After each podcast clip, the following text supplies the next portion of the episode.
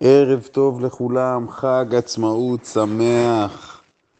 כאן יוזבגי אייל בהקלטה היומית, תאריך רביעי לחמישי 22. המעבר הזה בין יום הזיכרון ליום העצמאות הוא תמיד מעבר חד ומתבקש בעיניי.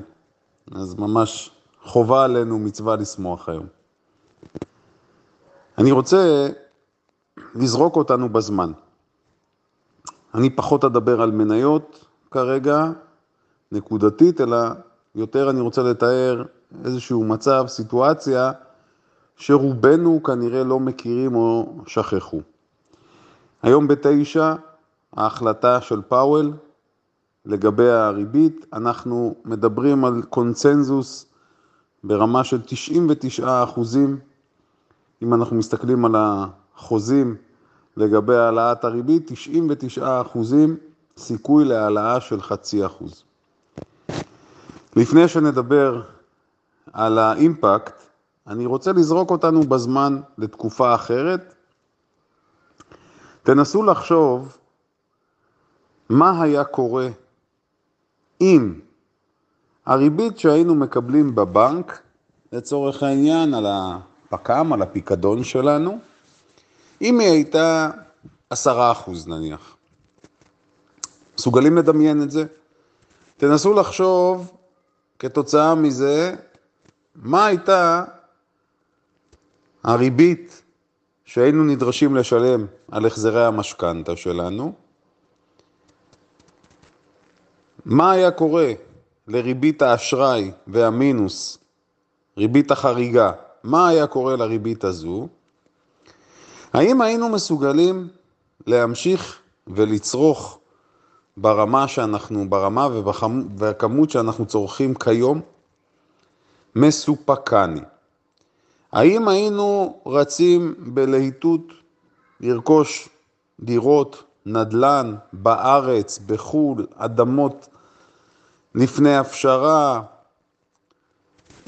כל מיני הרפתקאות במדינות, חלקן לא המדינות הכי מערביות שיש, גיאורגיה, רומניה, אוקראינה, עכשיו הלהיט, קפריסין, יוון. תנסו רגע לחשוב ברצינות על הסיפור הזה.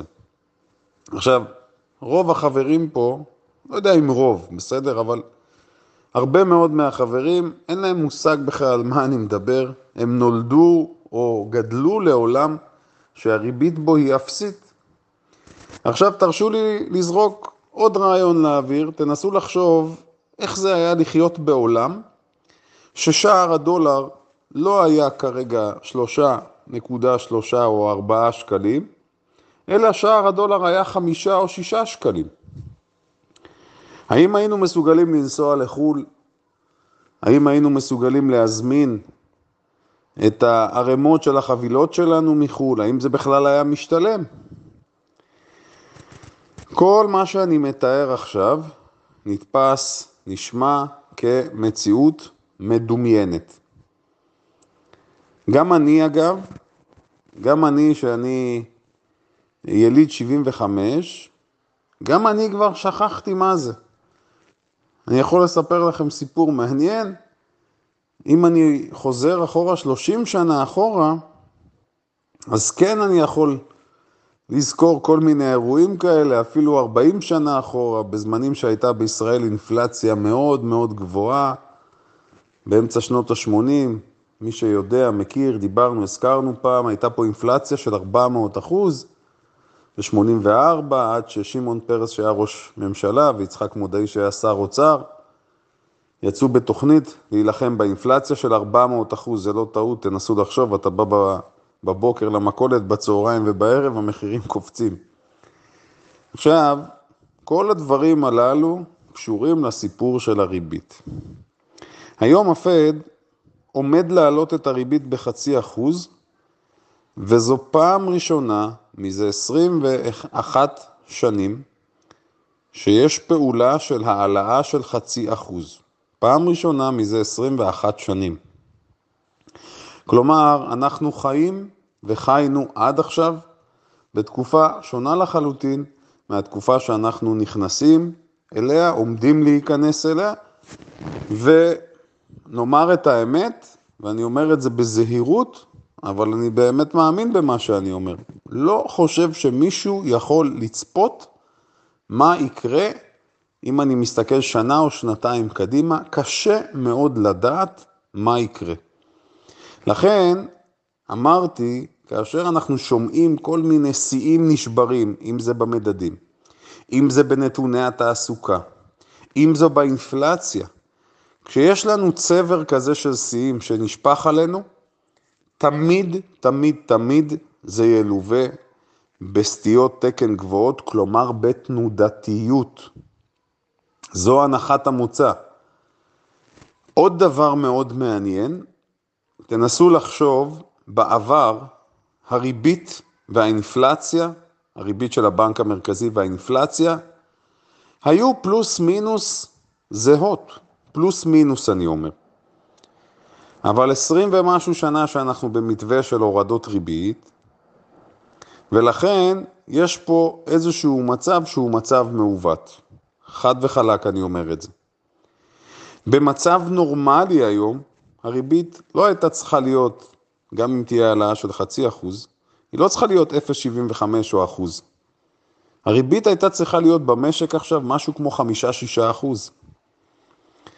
21 שנה אחורה אנחנו חוזרים, הריבית הייתה 6.5 אחוז.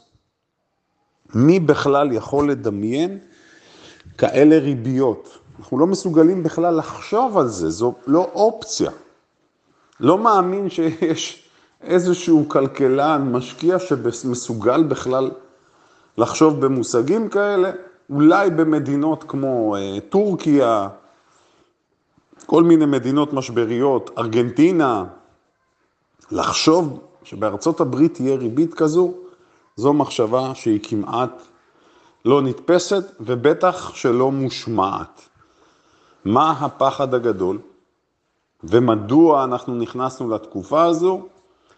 אז אני רק אגיד בקצרה, העלאת הריבית האגרסיבית הזו בוצעה בתקופה שהנגיד בארצות הברית, שנחשב לנגיד הגדול מכולם, אלן גרינספיין, שכיהן במשך 20 שנה בערך כנגיד, ההעלאה הזו אה, סללה למעשה תקופה שמאותו פרק זמן הריביות התחילו לרדת, כתוצאה מכך מחירי הנדל"ן נסקו, עד שקיבלנו את משבר הסאב פריים ב-2008-2009.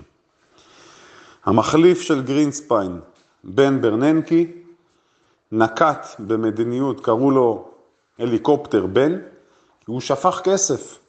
שפך כסף פשוטו כמשמעו, גם חילק צ'קים לאזרחים, זה היה בתקופה של בוש הבן, שלחו צ'קים 700 דולר לאזרחים, פלוס הורידו את הריביות לרצפה, אני זוכר את זה עוד בהיותי יושב ומנהל חדר מסחר. אני זוכר את ההודעות תוך כדי שאנחנו סוחרים, בזמנו חדר מסחר ל day trade, תוך כדי שאנחנו סוחרים, אנחנו שומעים, מורידים את הריבית בחצי אחוז, ואחרי כמה ימים שוב זה קורה, ושוב זה קורה. המטרה הייתה לבלום את הנפילות הקשות שהיו. וגם אז לא מאמין שמישהו חשב שזה יוציא אותנו לתקופה של 12-13 שנה של ריביות אפסיות. ברבות הימים קראו לזה הניסוי הכלכלי הגדול בעולם. אז הניסוי הכלכלי הגדול בעולם מקבל עכשיו טוויסט בעלילה, כי האינפלציה מרימה את הראש. עד כמה משבר הקורונה תרם לזה, אני אומר בכנות, לא יודע. אני כן יודע שהסיפור של הפלישה והמלחמה בין אוקראינה לרוסיה האיצו את זה בצורה מאוד משמעותית, וזה למעשה איזשהו בלטם עבור קובעי המדיניות. אף אחד לא ציפה לקפיצה האדירה הזו במחירים. כרגע במטרה להרגיע, אנחנו מדברים או שומעים דיבורים שהאינפלציה אמורה לחזור לנורמליות תוך שנה או שנתיים. אני לא יודע אם זה יקרה כרגע, אלה לפחות הערכות. אני כרגע מעדיף מה שנקרא לספוג את מה שקורה, ולא להתנבא לתקופה כל כך ארוכה. בכל מקרה, כפועל יוצא של האירועים הללו, כל המדיניות משתנה. מלבד העלאת הריבית, התמרוץ או הדרך לשפיכת הכסף והגברת הנזילות הייתה על ידי רכישות האג"ח של הפד, הממשל. ברגע שגם זה הם עצרו את זה, והם עברו ממדיניות מרחיבה למדיניות מצמצמת עכשיו, אז יש לנו מספר אירועים שמגיעים יחדיו ומייצרים לחץ מאוד משמעותי על השווקים. ואין יותר מדי ברירות. כלומר, ההכרזה היום, ופה אני רוצה לגעת בזה, לא נושא השער הריבית זה האישו בעיניי, כי כולם מצפים ל-0.5. הסיפור האמיתי זה מה יגיד פאוול במסיבת העיתונאים או בישיבה הזו, כיצד בפד רואים את תמונת המצב, מה הם מצפים שיקרה. ההיגיון אומר שהם יגידו שיש לחצים כרגע, אבל לחצים אמורים, לחצים אינפלציוניים שאמורים להתמתן תוך שנה בערך, שנה וחצי. אם, ושוב, אני אומר בזהירות את מה שאני אומר, בישיבות כאלה ובאופן כללי לממשלות ולממשל בארצות הברית יש אינטרס להרגיע. האם הם אומרים אמת? לא כל מה שהם אומרים זו אמת צרופה או טהורה.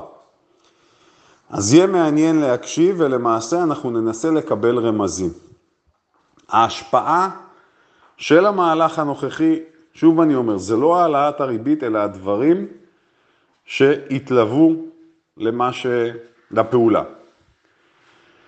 אנחנו נראה את זה בין אם היום, לא בטוח שהתגובה הראשונית זו התגובה שתישאר איתנו, בדרך כלל ברגע שחרור ההודעה אנחנו רואים אה, תנודתיות גבוהה, ספייקים למעלה או למטה.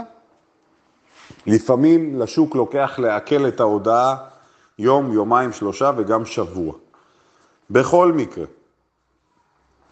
צפויה תנודתיות גבוהה מאוד, נכסים רבים עלולים להגיב, שוב אני אומר, קחו לכם את היום, מחר, מחרתיים וגם שבוע הבא, אנחנו נראה תגובה, כמובן בתשואת אג"ח ארצות הברית, אנחנו נראה תגובה בסחורות, חזקה מאוד, כדאי לעקוב אחרי מה שקורה בזהב, בכסף, אנחנו נראה תגובה חזקה מאוד בביט.